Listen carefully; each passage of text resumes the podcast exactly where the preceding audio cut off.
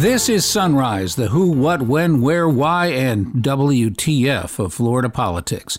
I'm Craig Kopp, wondering about Florida Governor Ron DeSantis' TV viewing habits. It's almost like the Chewbacca defense, try to get people diverted from what the true issues are. If you don't know what the Chewbacca defense is, you aren't a South Park fan. We'll explain later. Square grouper once was a way to describe bales of marijuana dumped by smugglers off the Florida coast. Now we are hearing about real fish loaded with real pharmaceuticals. This fish had 16 pharmaceuticals. It had 8 antidepressants. And the levels were very serious, between 10 to 300 times the human level. And a lawsuit's been filed to try and secure the habitats of Florida manatees. We just came off the absolute record mortality year at 1101 for 2021. What makes it really significant, besides the number, is that almost 600 or more of those manatees died from starvation. A conversation with the executive director of Save the Manatee Club is coming up. But first, Governor Ron DeSantis held a news conference in Gainesville to award workforce education money to Santa Fe College. But in the Q&A, the governor was given an opportunity to defend his anti-woke legislation moving through the legislature, and he did. If you look at what the CRT and woke is doing, it is pitting people against each other based on race, which is wrong. It's also denigrating our country. And so it's been very unpopular wherever it's been tried. And so we want to make sure people can go to school without being scapegoated or without being targeted. And I think that's where the vast, vast majority of people want to be. So that's the right thing to do. And we're happy to do it. DeSantis struck out at his critics on the issue of racial equity, saying it's a big diversion. People come after me all the time, but I think it's telling, if they have to manufacture, some type of fake narrative, it just shows they don't have policies that they can put up that are going to be very effective. All of these people are big supporters of the policies we've seen with Biden that's driving the inflation, that's really wreaking havoc on a lot of family budgets. The governor said his opponents don't want to be talking about what he called the failures of the Biden administration, like supply chain issues and inflation. So that's all on them. And they understand that people aren't happy with that. And they understand people are going to really voice displeasure with that in November. So I think they're trying to figure out whatever they can to just stick on the wall. It's almost like the Chewbacca defense, try to get people diverted from what the true issues are by manufacturing things. It doesn't work. We all know that. They've been doing that to me for years. And so we're just going to keep putting wins on the board. But we will absolutely hold them accountable for supporting failed policies. I know. Chewbacca defense? It's a reference to an old South Park episode. Stick around. We'll let you hear some of it. As if we don't have enough to think about, the Bonefish and Tarpon Trust held a news conference to reveal disturbing details of a study done to detect pharmaceuticals in bonefish. And boy, did they ever discover pharmaceuticals in bonefish. Just to give you a sense of how serious this can get for our bonefish, here's one of our most affected fish. This is fish number 43. It was collected, sampled in the lakes passage between Key West and Marquesas. This fish had 16 pharmaceuticals. It had 8 antidepressants, and the levels were very serious, between 10 to 300 times the human level. Again, this is 10 to 300 times the human level pharmaceuticals, and it had 8 of them. It also had 3 heart medications, 1 Parkinson's disease medication, an antihistamine, an antifungal drug, stomach medications, and an opiate, all in the same fish. Dr. Jennifer Rahaj from FIU's Coastal Fisheries Research Lab says the source of these pharmaceuticals is wastewater. The Bonefish and Tarpon Trust says the solution is improved wastewater management. Now, bonefish are catch and release, but what about all the other fish in Florida waters? The ones we eat? Dr. Rahaj says she's sure they're pretty loaded with drugs, too. Now, there are very low doses of those pharmaceuticals, and yet there is a mix of them. As you saw in the bonefish, we found 58, so we can presume there's tons of those in our drinking water and in our food.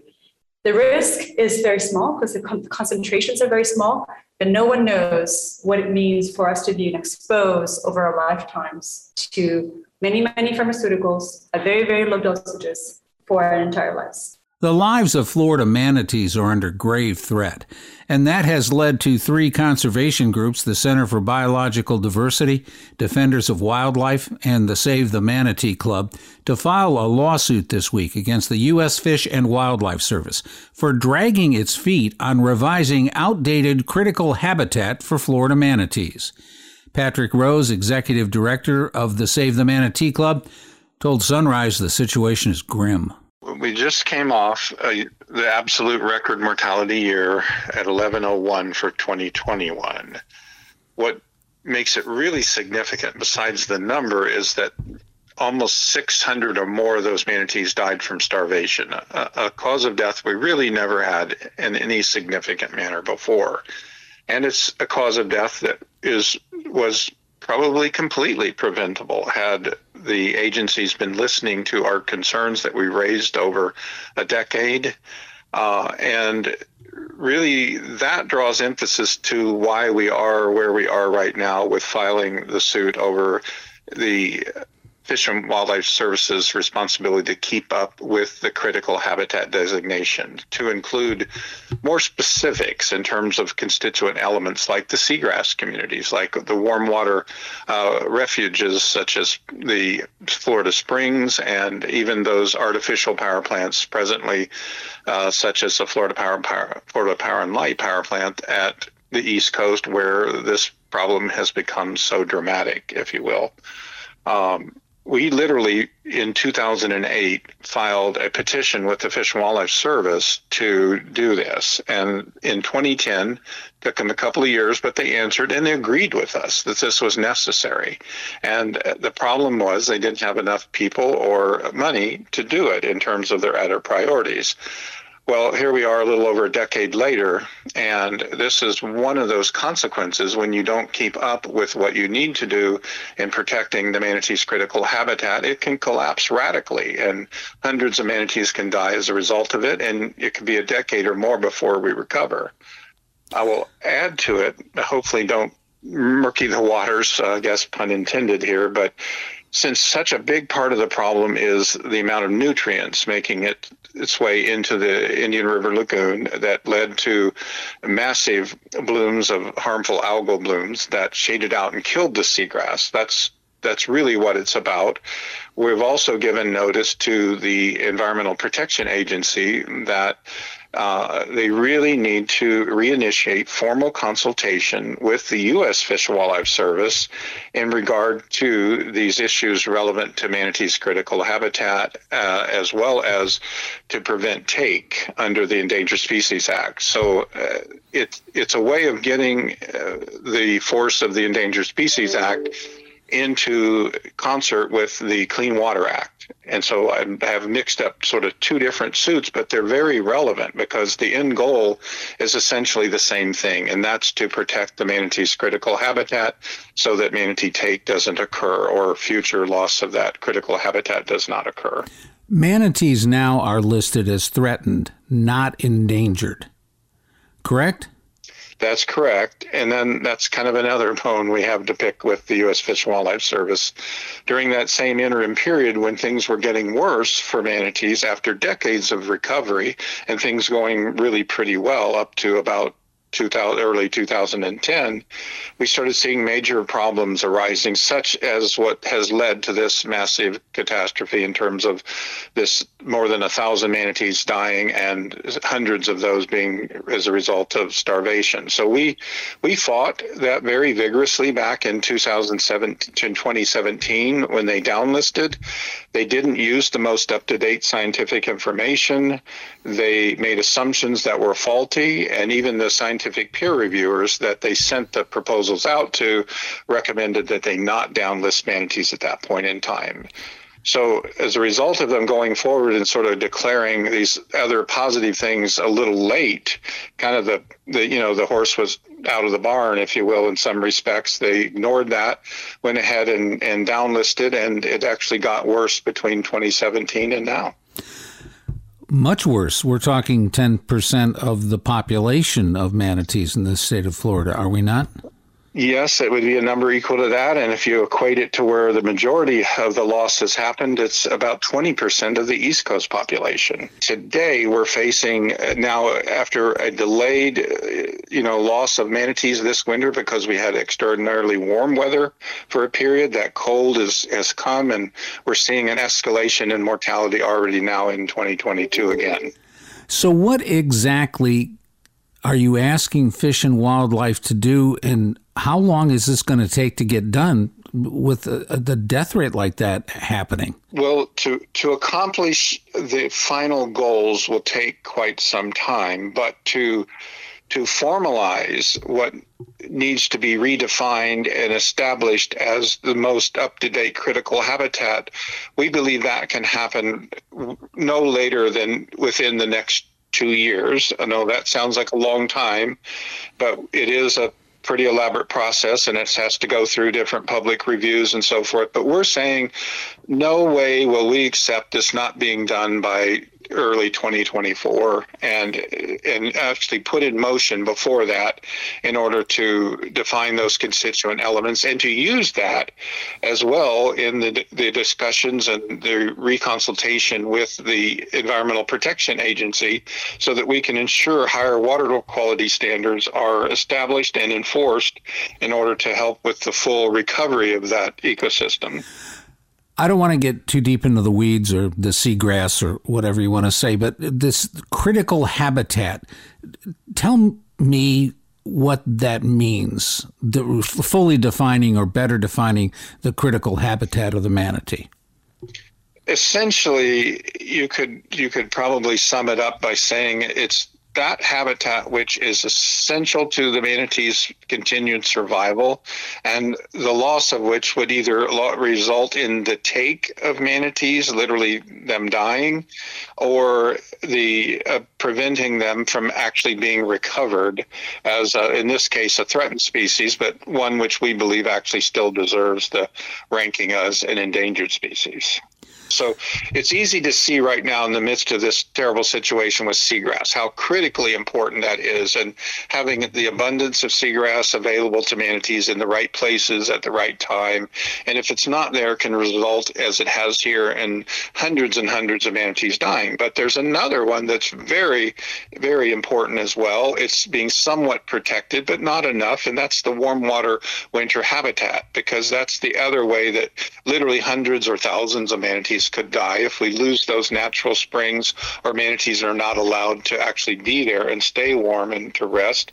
And then we're looking at climate change going forward, which could be the pressure to eliminate most of the artificial warm water winter refuges for manatees. They're likely all going to go away as we move forward towards dealing with carbon and those issues. But we have to have a plan to deal with that and do it in a manner that would be safe for manatees. And if it's not done correctly, we could lose literally thousands of manatees of those few remaining that we have if that's not done. So those are a couple of examples of the important critical habitat, literally, that if we don't secure those and protect them, we can't then recover or protect the population going forward. Is there any chance that the manatee will go back on the endangered list?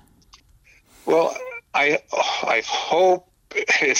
I both hope it does and believe it must, because they should not have been downlisted in 2017 in the first place. We, however, don't want the Fish and Wildlife Service to stop the recovery actions just to redesignate it. So we think there are more important recovery measures they can be undertaking rather than just reclassifying it right now.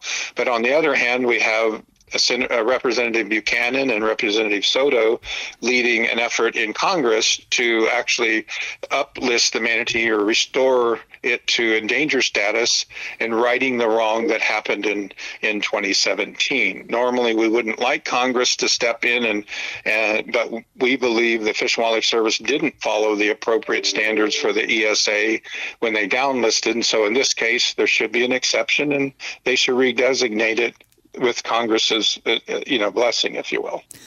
Patrick Rose, Executive Director of Save the Manatee. Appreciate the time. Thank you so much. Thank you. Appreciate it. Here's some of what's happening in Florida politics today. The Senate is scheduled to hold a floor session today at noon. All these committees have meetings scheduled this morning. The House Rules Committee, the Senate Finance and Tax Committee, the Senate Rules Committee, the House Criminal Justice and Public Safety Subcommittee, the House Post-Secondary Education and Lifelong Learning Subcommittee, the House State Administration and Technology Appropriations Subcommittee, the House Tourism, Infrastructure, and Energy Subcommittee, the House Children, Families, and Seniors Subcommittee, the House Environment, Agriculture, and Flooding Subcommittee, the House Higher Education Appropriations Subcommittee, and the House Justice Appropriations Subcommittee. Meeting this afternoon, the House Finance and Facilities Subcommittee, the House Government Operations Subcommittee, the House Pre-K through 12 Appropriations Subcommittee, the House Regulatory Reform Subcommittee, the House Health Care Appropriations Subcommittee, and the House Public Integrity and Elections Committee. Also, the Florida Supreme Court will release weekly opinions this morning at 11. The Florida Commission on Hurricane Loss Projection Methodology will talk about hurricane models used by insurers this morning. Jonathan Daniels, chairman of the Florida Ports Council and chief executive and port director at Port Everglades, will give a State of Seaports address as part of Seaports Day at the Capitol. The Florida Board of Nursing will meet in Osceola County. The Florida Coordinating Council for the Deaf and Hard of Hearing is scheduled to meet, and the Florida Board of Pilot Commissioners is scheduled to meet in Nassau County. And finally, let's get back to Governor Ron DeSantis referencing South Park at a news conference. The governor said it's like Biden supporters are using the Chewbacca defense to take attention off the current administration's failures. The Chewbacca defense was used by a cartoon Johnny Cochran to confuse a cartoon jury in a cartoon trial in a 1998 episode of South Park. Ladies and gentlemen of this supposed jury, I have one final thing I want you to consider. Ladies and gentlemen, this is Chewbacca. Chewbacca is a Wookie from the planet Kashyyyk, but Chewbacca lives on the planet Endor. Now think about that. That does not make sense. Damn it. What? He's using the Chewbacca defense. Why would a Wookiee, an 8-foot-tall Wookiee, want to live on Endor with a bunch of 2-foot-tall Ewoks? That does not make sense. But more importantly, you have to ask yourself, what does this have to do with this case? Nothing. Ladies and gentlemen, it has nothing to do with this case. It does not make sense. Look at me. I'm a lawyer defending a major record company, and I'm talking about Chewbacca. Does that make sense? Ladies and gentlemen, I am not making any sense. None of this makes sense. And so you have to remember, when you're in that jury room deliberating and conjugating the Emancipation Proclamation, does it make sense? No. Ladies and gentlemen of this supposed jury, it does not make sense. If Chewbacca lives on Endor, you must acquit. The defense rests. And so do we. That's it for today's edition of Sunrise. I'm Craig Kopp. Join us again tomorrow as we do another daily dive into Florida politics.